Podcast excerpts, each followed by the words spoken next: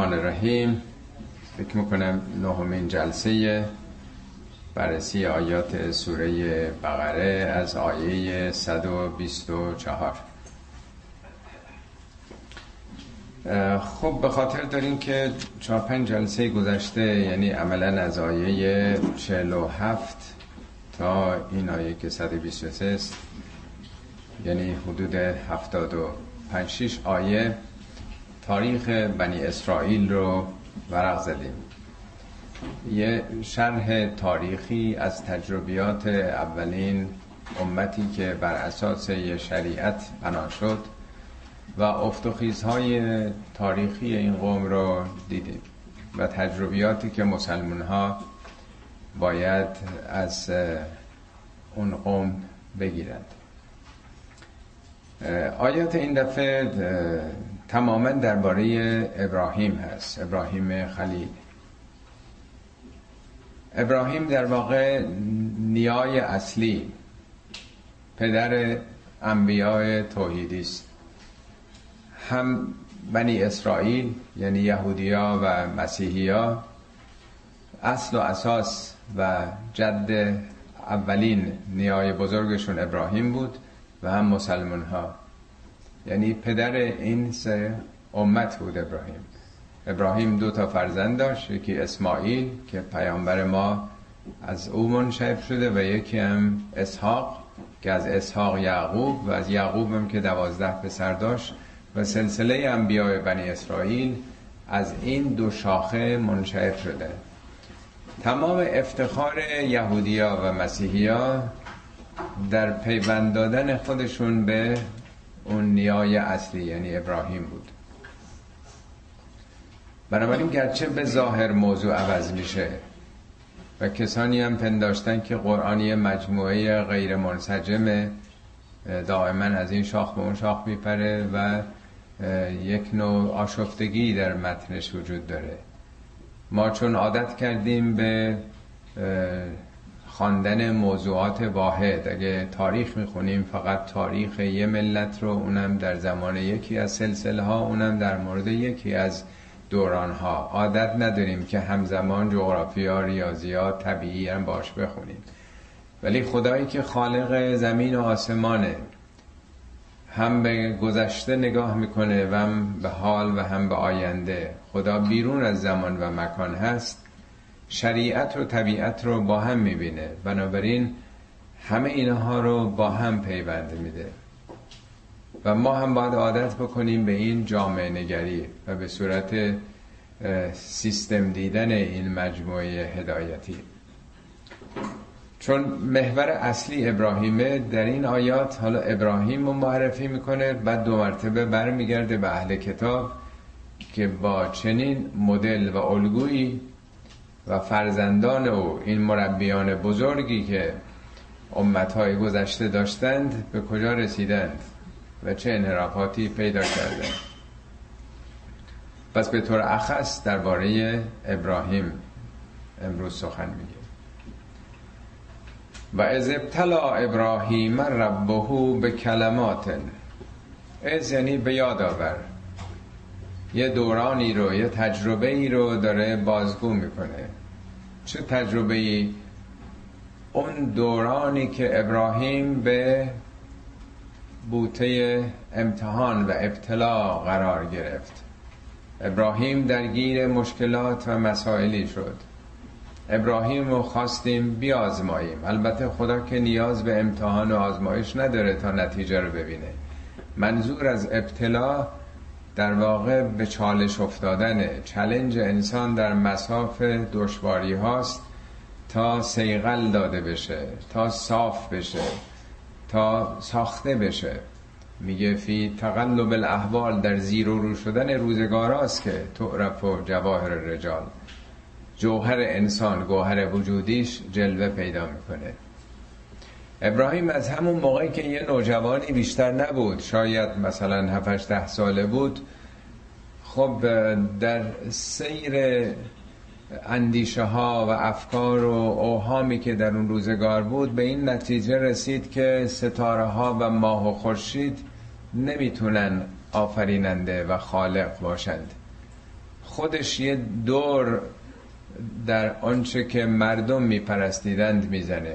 اندیشه ها رو بررسی می‌کنه به یک شناخت توحیدی می‌رسه. و بعد با پدرش با زبان خوش با نهایت ادب و احترام مطرح می‌کنه. پدر به سختی با او برخورد می‌کنه. او رو تهدید به سنگسار می‌کنه. از خودش میرانه. شاید امروز برای شما کار ساده ای باشه که یه پسر 7 ساله ای خب نظر خودش رو بگه تو خونه اظهار نظر بکنه مخالفت بکنه. ولی 40 50 سال پیشم تو مملکت ما چنین اجازه ای فرزندان در برابر پدر تو خانواده نداشتن. چه برسه در گذشته؟ چه برسه به هزاره های پیش؟ چهار هزار سال پیش. شایدم قبل از اون. در دوران مرد سالاری مطلق پدر سالاری مطلق اونم یه پدری که متولی بودکده است در برابر یه فرزند خردسال.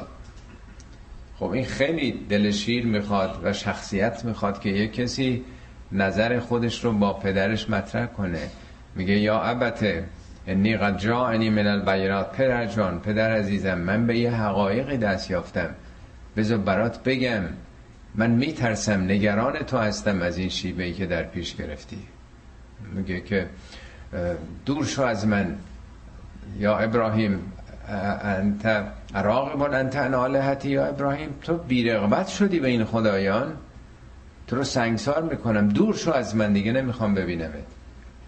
خب این یه امتحانه. امتحان سختی است که وقتی به یه آگاهی کسی می‌رسه بتونه مطرح بکنه و پای عقیدش بایسته و بعد با ملتش با مردم در میان می‌گذاره.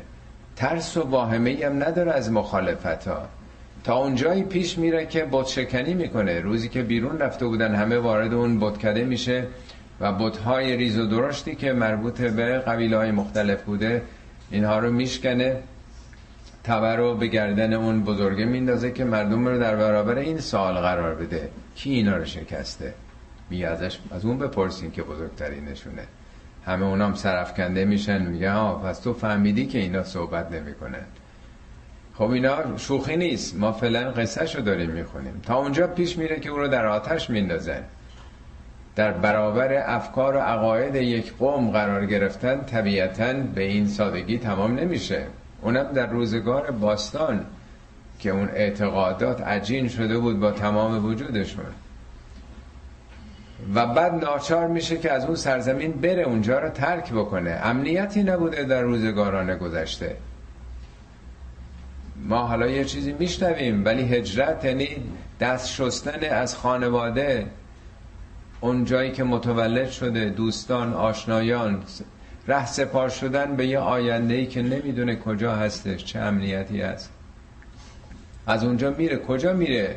از کنارهای سرسبز سرزمین بابل کنارهای مدیترانه به به وادن غیر ازی زرع اند بیت کل محرم در یک سرزمین فاقد استعداد کشاورزی استبایی گرم داغ اینا به نظر ساده میادی اینا همش ابتلاست امتحاناتی است که هست. یک سر زندگیش ابتلا بوده. درگیر شدن با مشکلات. آخرین امتحانشم اینه که آیا نسبت به اون فرزندی که آخر عمر پیدا کرده اون براش بوته اون همه کارش هست؟ به قول شریعتی میگه که ما که میریم حج باید ببینیم اسماعیلمون کیه؟ اسماعیلمون چیه؟ چه چیزی برای ما بوت شده تو زندگی؟ اولویت یک برای او قائل هستیم. هر کسی تو حج باید بره ببینه چیه؟ شغلشه شهرتشه خون زندگیش هست. پولشه. چه چیزی تو زندگی او رو بسته و اسیر کرده؟ خب این اشاره است به امتحانات ابراهیم. به صورت البته موجز از ابتلا ابراهیم ربه به کلمات. منظور از کلمه الفاظ نیست لغات نیست. کلمه در قرآن یعنی عوامل تأثیر گذار خود عیسی رو میگه کلمه ای بود از خدا. کلمت هو القاها الی مریم. عیسی یک کلمه ای بود که بر مریم القا شد. کلمات خدا تقوا ایثار فداکاری رحمت عزت محبت عف اینا هر کدوم تأثیرات است که در وجود انسان می‌ذاره. همطور که کلمه ای که ما سخن میگیم ممکنه کسی رو خوشحال بکنیم عصبانیش بکنیم. کلمات ما الفاظی است که تأثیر می‌ذاریم. تأثیرات دنیا که منحصر به همین چهار تا کلمه نشده. با انواع موضوعات او رو امتحان می‌کنه. فعتمهن همه اینا رو تمام کرد. همه اینا رو به تمام و کمال رسوند. در همه اینا موفق شد. قال انی جائلک للناس اماما خدا فرمود که حالا تو رو من برای مردم به عنوان امام قرار میدم. امام یعنی الگو رول مادر یعنی پیشوا. نبوت از کلمه نبع میاد. نبع یعنی خبر مهم. انبیا کسانی بودند که اخبار مهم اخبار آسمان رو برای مردم آوردند. رسول یعنی کسی که رسالتی داره مأموریتی داره. خب این یک فانکشنه به اصطلاح یه عمله. ولی امامت امام یعنی اون چیزی که جلوست. کتابی که مقابلمونه. کتاب امام مبین. بنه ها اون شاغل بنایی که صافی دیوار رو با او میسنجند میگن امام. پس امام کسی است که شخصیتش نمونه شده. الگوی انسان کامل در قرآن ابراهیمه که در هر سوره به تناسب محور و موضوع اون سوره ابراهیم و به شاخص معرفی کرده. یه انسانی است که برای نخستین بار مرحله رسید که حالا میشه معرفیش کرد. در همه صفات نمره 20 گرفته. قال انی جائلک للناس اماما. فاصله ابراهیم می‌پرسه و من ذریتی؟ در ذریم هم همینطور هست؟ یعنی این مسئله حالت موروسی حالت ژنتیکی داره. خود این نشون میده اولین ملیگرا اولین ناسیونالیست ابراهیم بوده که عشق و علاقش ذریه تنها نسل اول نیست. یعنی آیا این استعداد تداوم در نسل من هم داره؟ یعنی دلش می‌خواسته اینطور بشه. یعنی اولین سال نشون میده تمام وجودش بیرون از خودشه دیگران می‌بینه. به این علاقه داره. این خیلی مهمه که یه خبر خوشی به شما بدن. مثلا خدا وعده بده انشالله که شما بهشتی هستین خب آدم دیگه گم می‌کنه خودشو خودشو فقط می‌بینه. ولی وقتی بلا فاصله سوال می‌کنه بچه هم, هم همینطور فرزندان هم همینطور نشون میده که براش اونا مطرحه. اما پاسخ خدا قال لا ینال عهد ظالمین عهد من به ظالمین نمی‌رسه. یعنی اگه ظالم باشن خیر. یعنی این موروسی نیست. این استعدادی است که خب هست. خیلی از پدران استعداد هنری دارن استعداد نقاشی دارن استعداد خط دارن مادر یا پدر. ممکنه به فرزندانشون برسه ولی آیا الزامن اونا نقاش میشن هنرمند میشن خطات میشن؟ یا باید این رو پرورش بدن؟ اگر نه قدرشون ندونن ضایع بکنن یا ظالم باشن زور یه چیزی رو در جای خود قرار ندادن قدر چیزی رو ندانستن. مسلمه که به اونها نمی‌رسه این استعداد. و از جعلنا البیت مثابتا للناس. این از به معنای به یادآور البته بلافاصله که پشت اون نیست. این فقط اشارات تو اینجا داره. سرفست های تاریخی رو میگه. حالا ابراهیمی است که حالا امتحانها رو پشت سر گذاشته آزموده شده از اون سرزمین دور رفته در سرزمین خشک عربستان رفته اونجا حالا داره خانه ای رو بنا می‌کنه. از جعلنا البیت مسابتا للناس. ما اون بیتو با الفلام که آمده معرف است. اون خانه رو منظور کعبه است. در قرآن اومده میگه ان اول بیت وضع للناس اول خانه ای که برای مردم ساخته شده در این پلنت در این کره زمین للذی به بکت مبارکن. همون است که در مکه مبارک هست.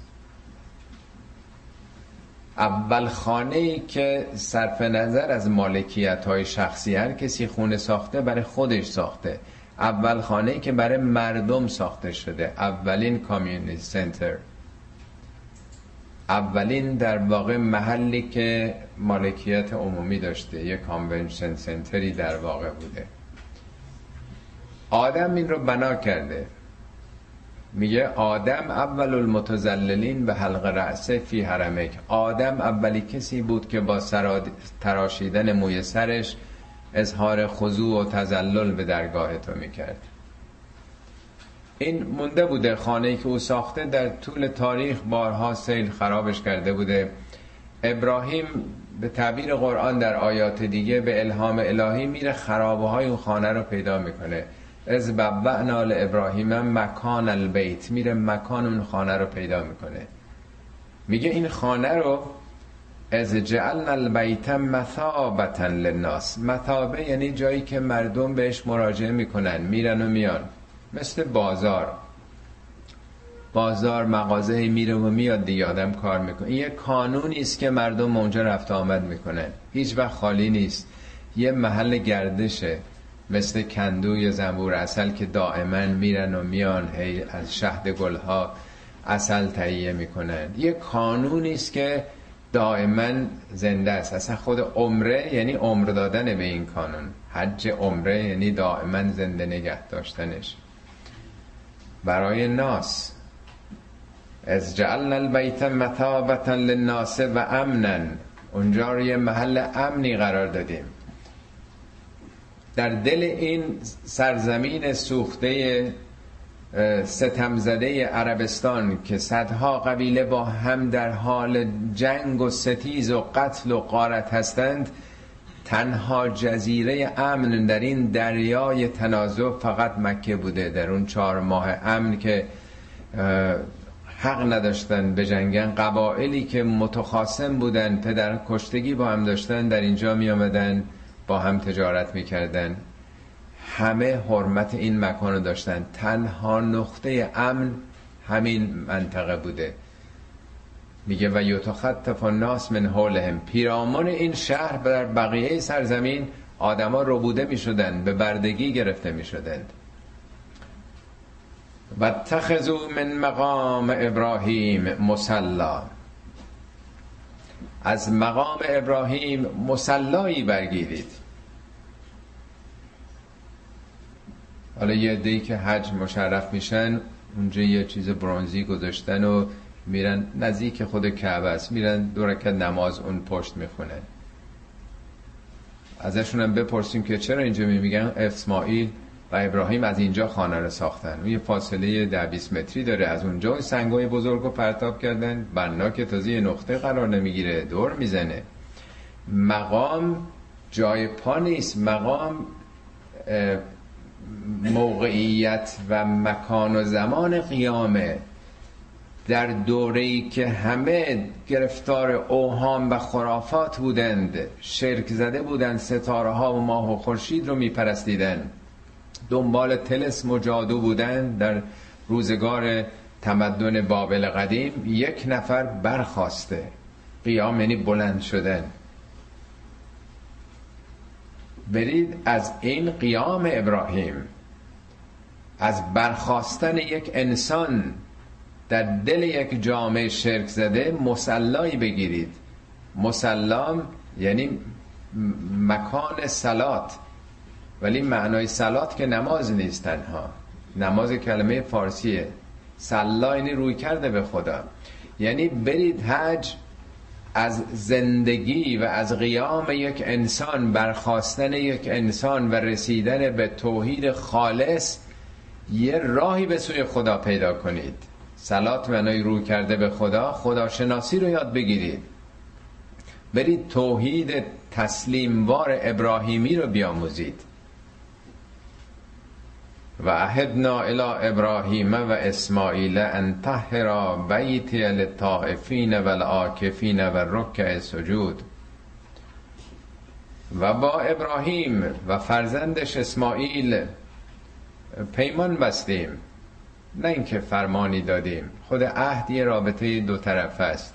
وقتی هم که زمیر ما به کار می‌بره یک نوع رسیدن خود ابراهیم و اسماعیل شناخت خود اونا. خود اونا هم در رسیدن به این تعهد نقش داشتن. و اگه می‌گفت عهد تو من عهد بستم.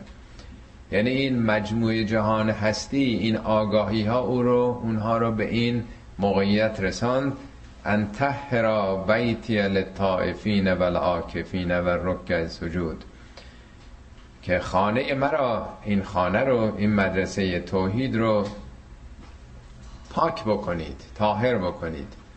حالا پاک کردن یه معناش یعنی آب و جارو کردن تمیز کردن. وقتی یه جای دائما همه میرن آلوده میشه دیگه. اونم روزگاران گذشته که اصلا نظافت و بهداشت مطرح نبوده.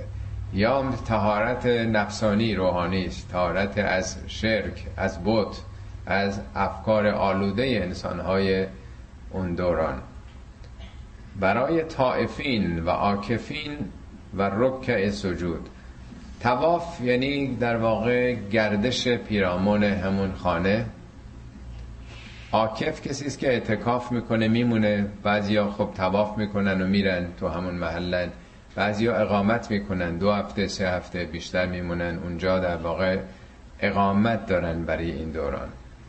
رکوع در واقع بخشی است از این مراسم.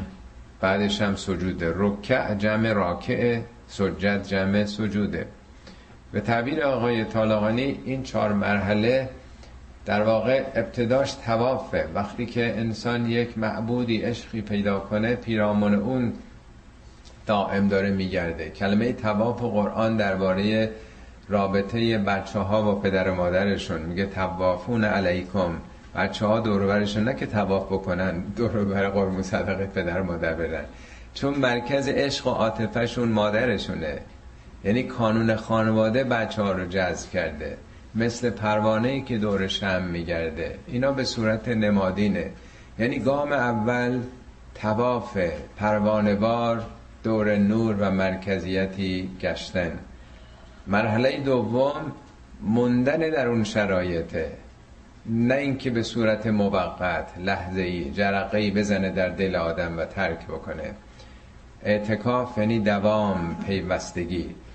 رکوع به تعبیر آقای طالقانی با نیمه وجود سرخم کردن ادای احترام و تمکینی به یک نظاماتی به یک معبودی. سجود سر به زمین ساییدن و از تمام در واقع وجود خودی و منیت ها صرف نظر کردن و پیوستن و در خدمت خدا در اومدن طوری که میگه همه جهان خدا را سجده می‌کنن. ولله یسجد و من فی و یعنی پیوستن به این ارکستر عظیم جهان هستی به دست رهبر ارکستر نگاه کردن و ساز متناسب با دفتر نوت رو زدن. اینا در واقع به صورت همه حج حالت شعائر داره نمادین داره. خب حالا ابراهیم این خانه رو در واقع بنا کرده. حالا رفته در اونجا می‌خواد این مدرسه رو تأسیس بکنه. و از قال ابراهیم رب اجعل هذا بلدا آمنا. قبل از اینکه این خانه ساخته بشه این هی از که میگه مقاطع خاص تاریخی رو بیان می‌کنه. به یاد بیاورید در ذهن خود تجسم بکنید اون روزگاری که ابراهیم از بابل هجرت کرده آمده در یک سرزمین فاقد آثار حیاتی. خودش میگه تو قرآن ربنا انی تو من ذریتی به واد غیر زیزر پروردگارا من خانوادم و همسرش و اسماعیل و هجرت دادم آمدم در یه وادی در یه دره که هیچ آثار گیاهی در اینجا نیست. غیر زیزر فاقد هر گونه استعداد سبز و خرمی است اند بیت کل محرم نزد خانه محترم با شرافت تو ربنا لیقیم الصلات. پروردگارا برای اینکه اینا نام تو رو یاد تو رو تو جهان به پا دارند. فجعل افعدتا من الناس تهوی الیهم خدای دلهای بعضی از مردم رو هم که شیفته سفره دنیا شده متوجه اینجا بکن. حالا مفصل در سوره حج و سوره های دیگه آمده می. اینجا میگه به یاد آورید اون صحنه ای رو که ابراهیم دعا کرد. رب اجعل بلدن. پروردگارا اینجا رو یه شهری بکن. آرزوها رو ببینید. آدما چه آرزوهایی دارن؟ هر کسی رو روی آرزوهاش خواسته هاش دعاهاش میشه شناخت. خواسته های ابراهیم چیه؟ اینجا شهر بشه. تمدنی بشه. رب اجعل هذا بلدن آمنن در این سرزمینی که همه در حال جنگ و کشتارن اینجا رو یه شهر امنی بکن. دوم ورزق اهله من الثمرات. کسانی که میان اینجا اهلیت این شهر رو پیدا می‌کنن پروردگارا اینها رو از ثمرات یعنی اینجا که کشاورزی نداره دامداری نداره صنعت نداره مردم چطور می‌تونن اینجا بیان؟ خدایا اینها رو از ثمراتت برخوردار بگردان. که اتفاقا کانون مبادلات تجارتی عربستانم شد بعد از این. چون امنیت داشت اول امنیت باید باشه. وقتی امنیت بود اقتصاد شکوفان میشه. سرمایه گذاری می‌کنن. از جای دیگه میان. تجارت را میفته ورزق اهله من الثمرات من آمن منهم بالله والیوم الاخر کسی رو که به خدا و آخرت ایمان داره برخوردار بکن. بلا فاصله پاسخ خدا اینه که قال و من کفر فامتعه قلیلا. کسی هم که کافر بشه اونم بهره مندش می‌کنه. این نکته خیلی مهمه. یعنی من که قرار نیست رزق دنیاییمو از کسی محروم بکنم. دعای ابراهیم اینه که خدا یا اونایی که به تو اعتقاد دارن و به آخرت اعتقاد دارن به اینا روزی بده تو این شهر. معنای زمینیش اینه که کسان دیگه معطلن دیگه بل معطله. خداوند میگه نه اونایی هم که کف میورزند من متمتعشون می‌کنم. قلیلا. قلیلا نه که یه مختصر. همه جا تو دنیا توی قرآن دنیا رو قلیل می‌دونه. یه چشم هم زدنه در برابر عمر ابدیت. به پیامبر میگه محل هم قلیلن به اینا در این مدت قلیل مهلت بده. حالا در فرصت نیست که توضیح بدم. در پاورقی تمام موارد قرآنی که آمده خدمتتون نوشتم که منظور از قلیلن این نیست که یه ذره به اینا میدم. نه در این مدت قلیل در این عمر زود گذر که عنوانش عاجل است به شتاب داره میگذره دنیا در این مدت اونها رو هم چشم هم زدنی بیش نیست. اینا رو هم بهره من می‌کنم. ثم از تر روحو الى عذاب النار و بئس المسیر سپس به استرار استرار یعنی این عمل خودشونه که کشیده می‌کنه. اونا رو میکشونه به عذاب نار که بد شدنیه مسیر یعنی سیرورت یعنی تحول پیدا کردن.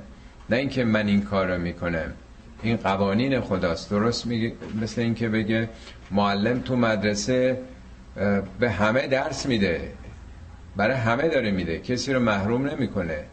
ولی وقتی کسانی نتونن اون حد اقل رو به دست بیارن به ناچار اینا رو به استرار اینا رو در واقع رد می‌کنن این قانون در واقع مدرسه است.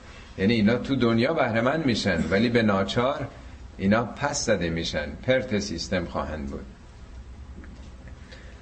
و از یرفع ابراهیم القواعد من البیت و اسماعیل ربنا تقبل منا انک انت السمیع العلیم. این چهارمین از هست.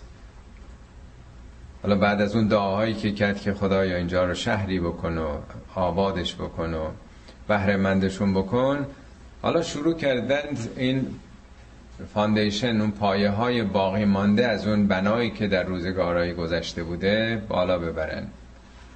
مثل بناهایی که به هر حال وقتی که دیدین حتما دارن آجر میندازن بالا رو بالا می‌برن. معمولا زیر لب یه زمزمه ای می‌کنن با خودشون شعر می‌خونن. حالا ابراهیم هم با خودش داره نجوایی می‌کنه. دعاهای ابراهیمه. إذ یرفع ابراهیم القواعد من البیت. موقعی که ابراهیم این قاعده یعنی foundation و این پایه ها رو بالا می برد و همچنین اسماعیل. اسماعیل خب فرزند خردسالی بوده کمک می‌کرده به پدر گل می‌داده. نمی‌دونم سنگار رو کمک می‌کرده. شاگرد بنا بوده در واقع.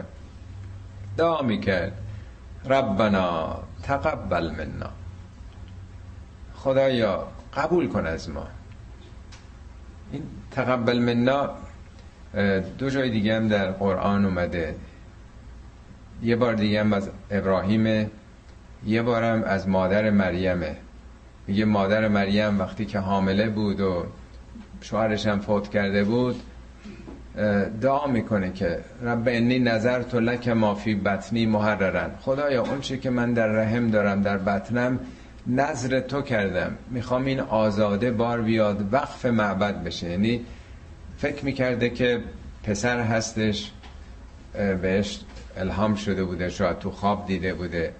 یعنی اون چیزی که برای مادر عزیزتر از خودشه اون در واقع جنین نیست که به زودی می‌خواد متولد بشه. می‌خواد اونو بده به خدا. بعد میگه تقبل منی. التماس می‌کنه. خدایا بپذیر از من. که تو سوره آل عمران اومده میگه فتقبلها ربها به قبول حسن خدا اقبال کرد پذیرفت چه جورم پذیرفت؟ به قبول حسن و انبتها نباتا حسنا او رو رویاندش چقدر عالی رویاند مریم رو داره میگه. حالا داستان مریم رو بعد توضیح میده که چه دعای خالصی. همه وجودش رو مادر مریم می‌خواد تقدیم بکنه برای اون عبادتگاه. دوبارش هم راجع به ابراهیمه. ما حالا به هم می‌رسیم میگیم تقبل الله ولی تقبل یعنی در واقع می‌خواد بگه کار ما رو اگر تو رو نکنی بهش نپذیری هیچ در واقع. مثل قربانی است که دوتا پسر آدم کردن. از قربا قربانن هر دوی عمل دینی خواستن انجام بدن.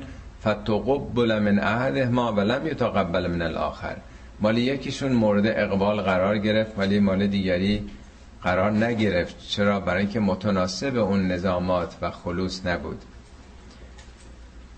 ربنا تقبل منا انك انت السمیع العلیم پروردگارا تو که سمیع و علیم هستی. دعاها ادامه داره. ربنا وجعلنا مسلمین لک پروردگارا ما دوتا رو تسلیم خودت قرار بده.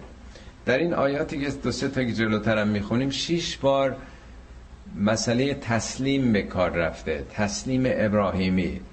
جان مطلب و قلب این موضوع همین مسئله تسلیم به خداست. یعنی به صفر رسوندن اون ایگوها منیتها و با تمام وجود تسلیم خداوند شدن.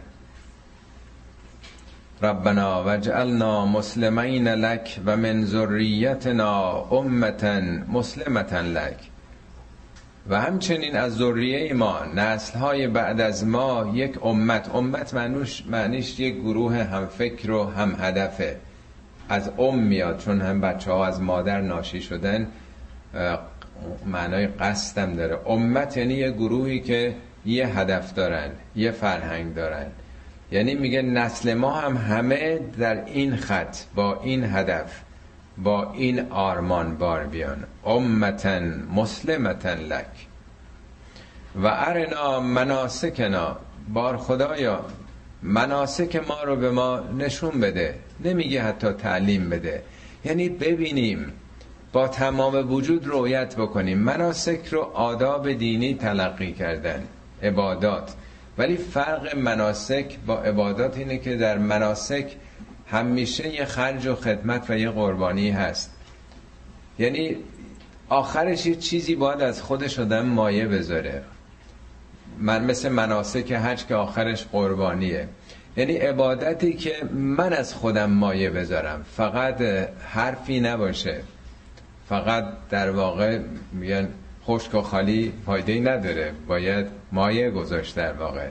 مناسک سلسله عبادت هایی است که منتهی بشه به فداکاری و ایثار. خدای نشون بده که ما چی کار باید بکنیم.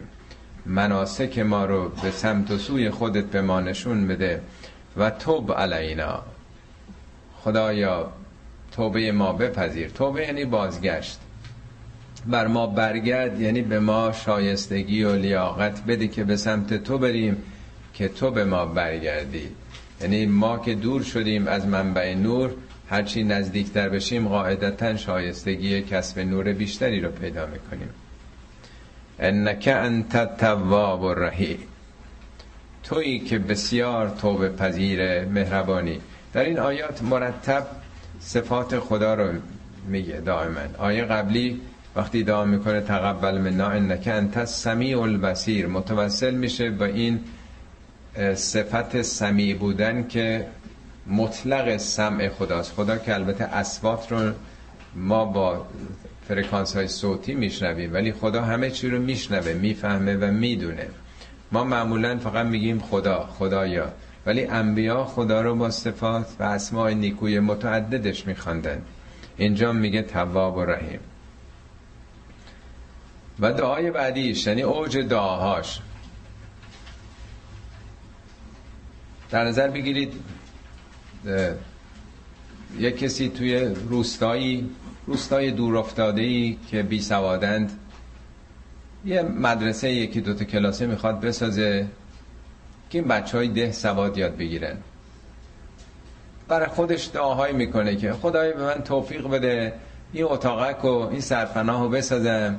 این بچه های این ده یه سواد یاد بگیرن بتونن نامه برای پدر و مادرشون بنویسن بتونن روزنامه بخونن خدای بتونن کتاب بخونن خدای بتونن برن تو شهر برن مدرسه برن دانشگاه. خدا یه کاری کن از توی اینا استادایی در بیان.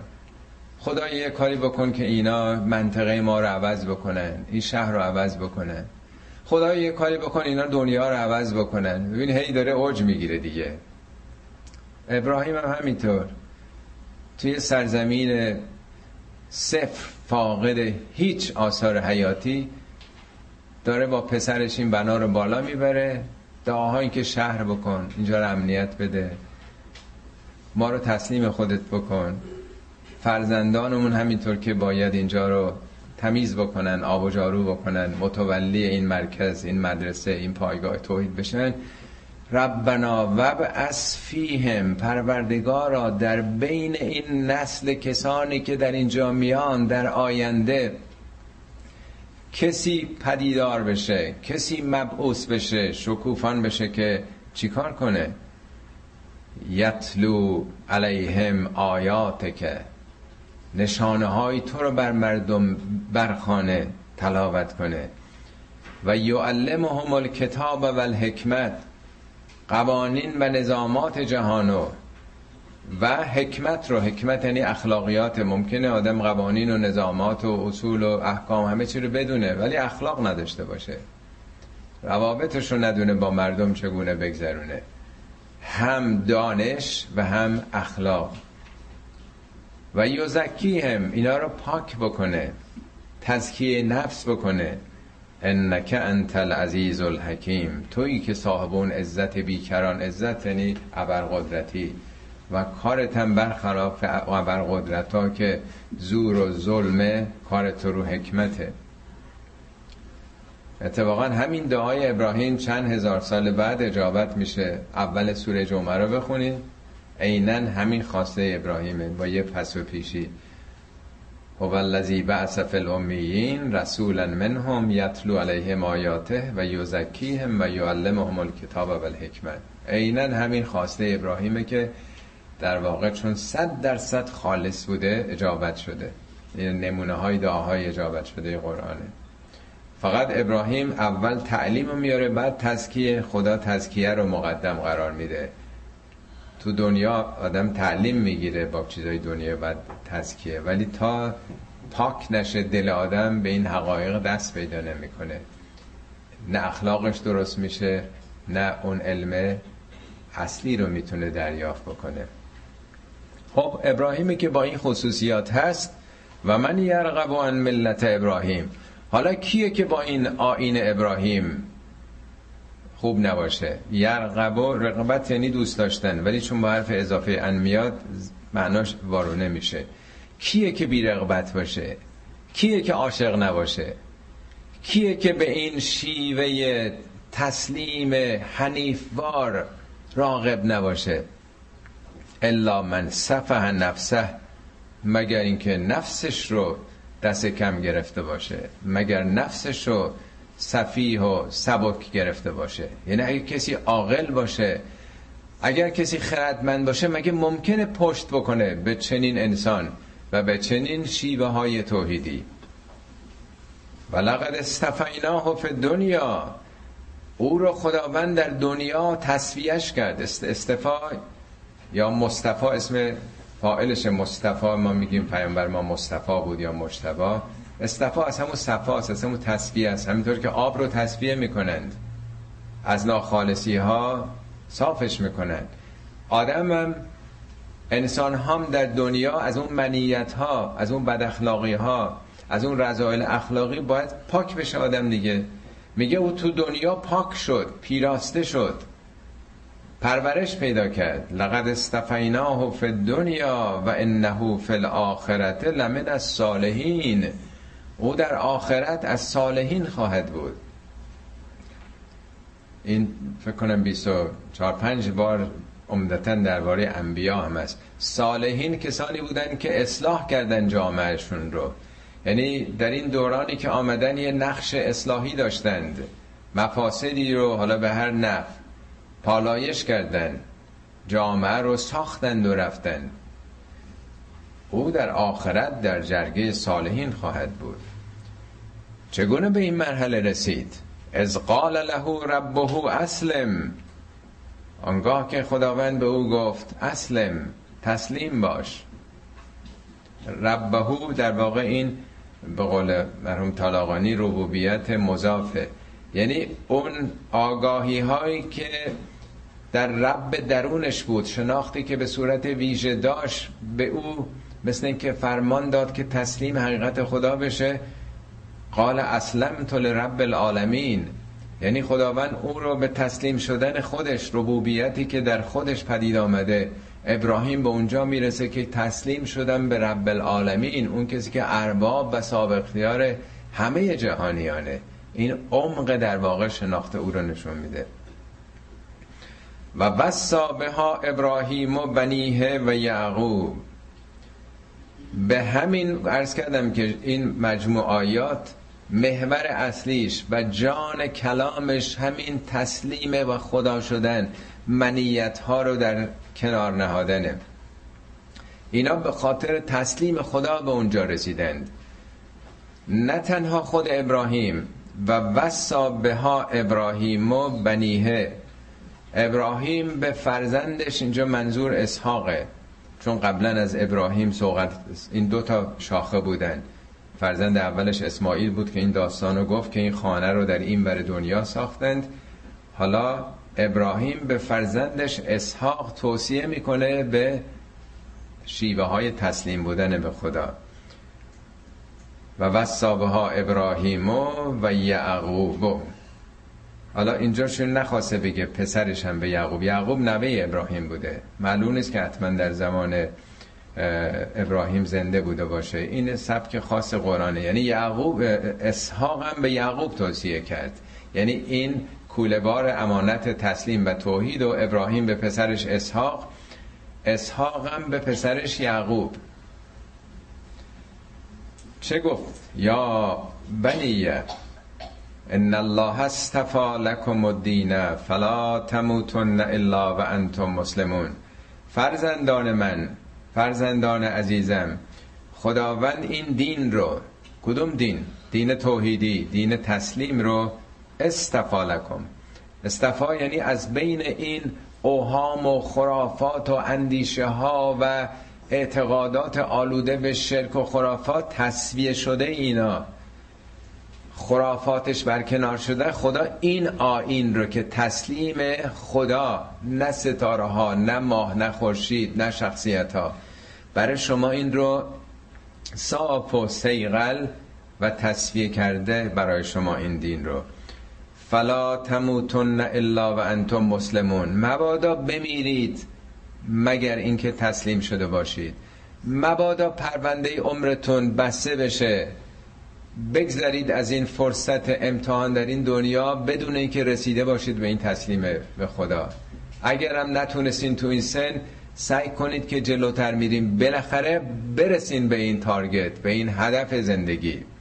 مبادا بمیرید به این هدف نرسیده باشید.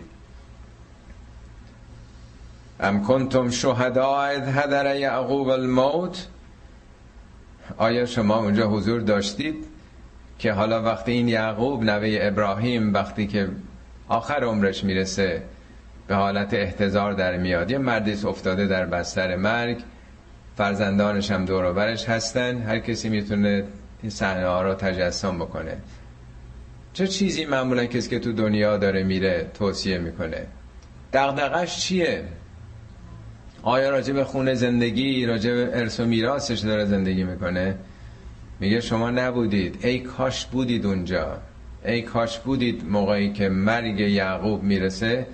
از قال لبنیه به فرزندانش چی میگه؟ یعقوب دوازده تا پسر داشته دیگه. یکیش یوسف بوده. حالا چقدر دختر بوده تو تورات ننوشته. بنی می‌تونه هم شامل دختر پسرها و هم دختران باشه. ما تعبدون من بعدی. بعد از من چیکار می‌کنید شما؟ چه چیزی رو بندگی خواهید کرد؟ آمرانه نیست تکلیف نیست. سواله عزیزان من فرزندان من دنبال چی میرید بعد از من؟ هدفتون در زندگی چیه؟ به چه چیز سر میسپارید؟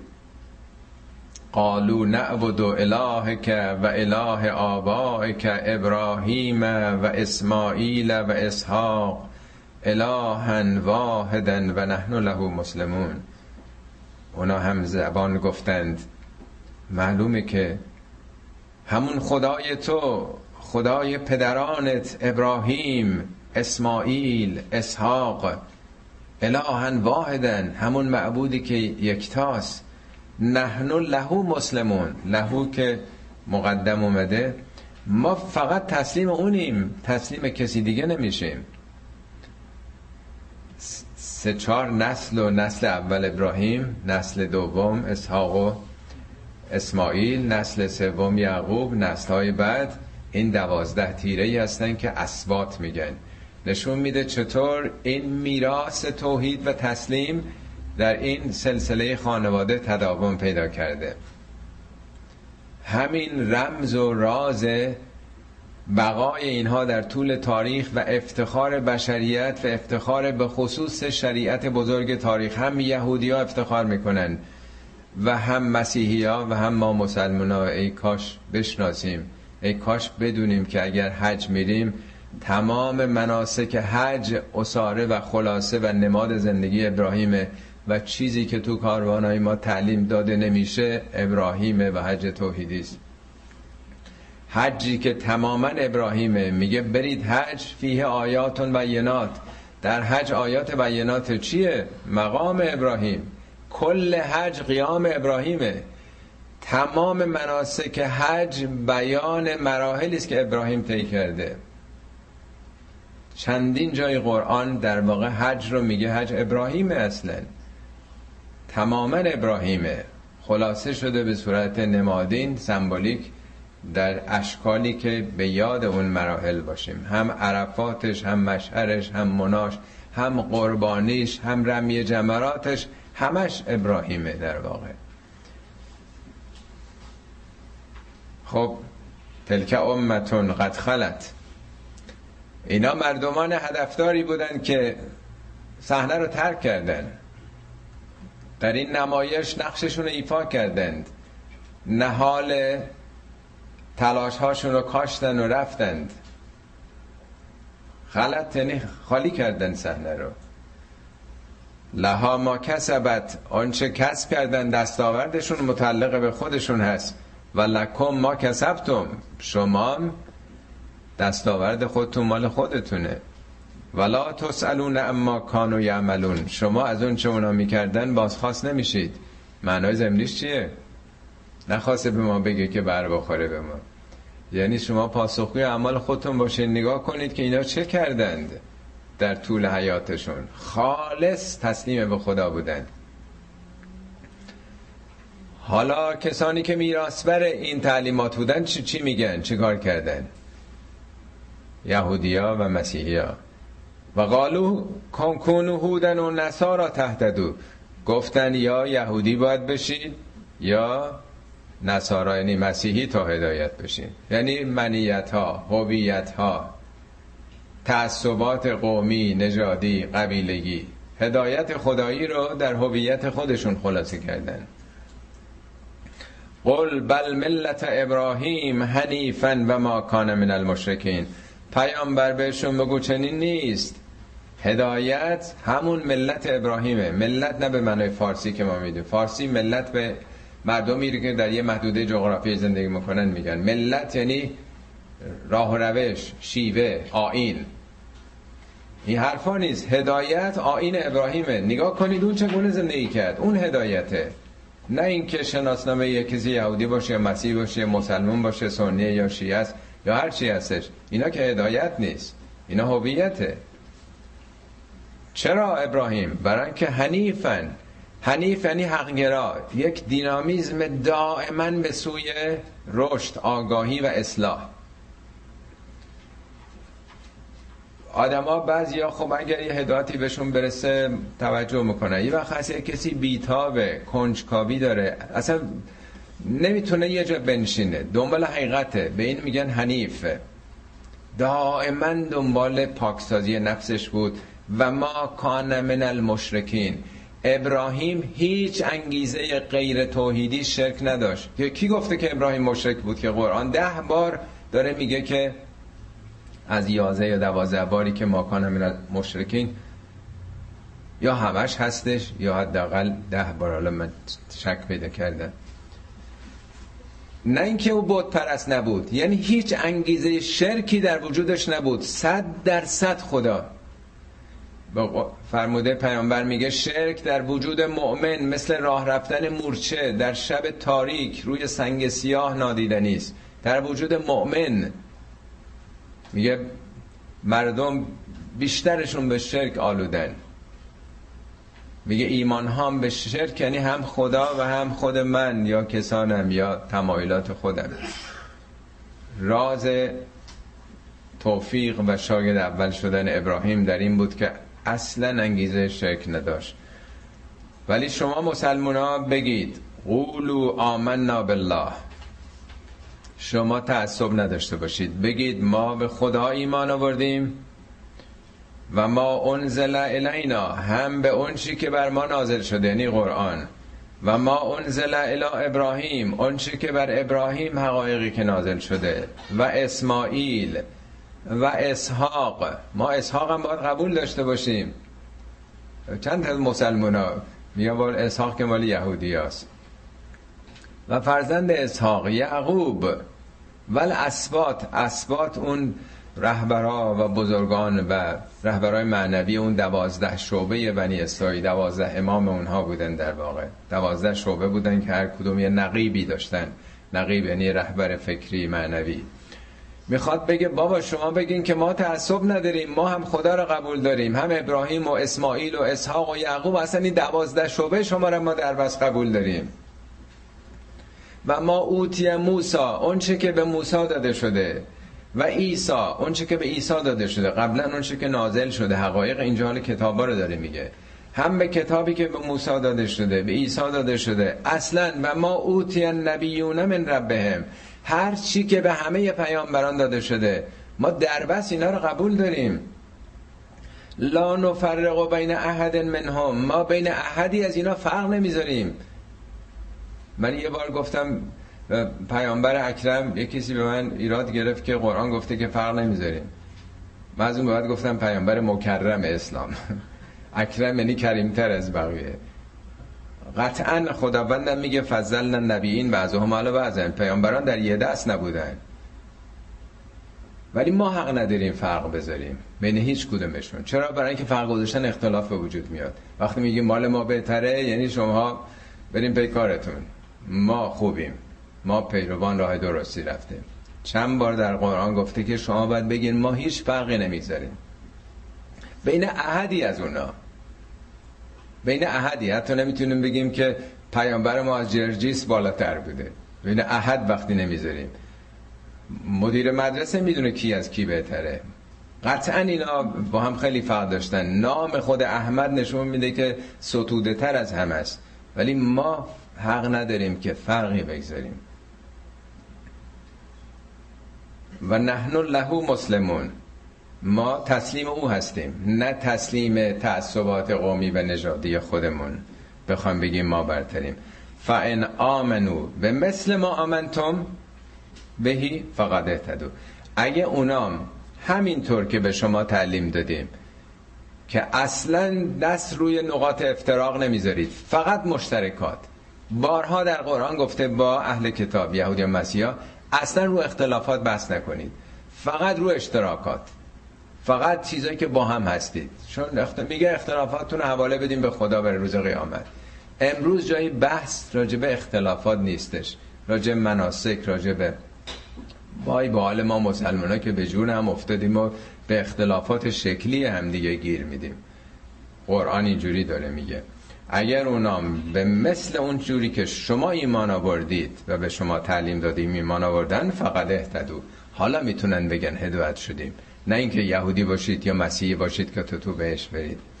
و ان تولو اگر پشت کردن به این حرفا روی گرداندند فانما هم فی شقاقن.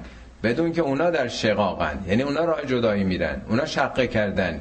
صف رو شما سینه باز آغوش گشاده دارید برای اتحاد. همه اینا رو قبول دارید. اینان که دارن راشون رو جدا می‌کنن. شقاوت و دشمنی و ستیز به خرج میدن. نگرانم نباش. فسیکفی که هم الله و هو السمیع العلیم. خدا تو رو کفایت خدا تو رو حفاظت خواهد کرد. خداوند سمیع و علیم هست. صدق الله العلی العظیم.